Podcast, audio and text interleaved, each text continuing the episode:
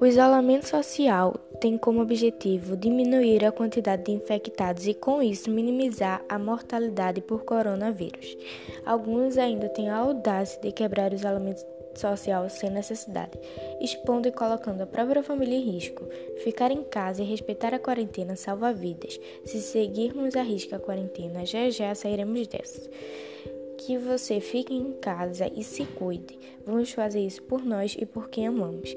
Esse foi meu podcast e ele tem como intuito mostrar a importância do isolamento social. Agora pense aí, se estivéssemos todos reunidos em tempo de pandemia, o quão rápido as pessoas seriam infectadas. Por isso, mais uma vez eu digo, fiquem em casa.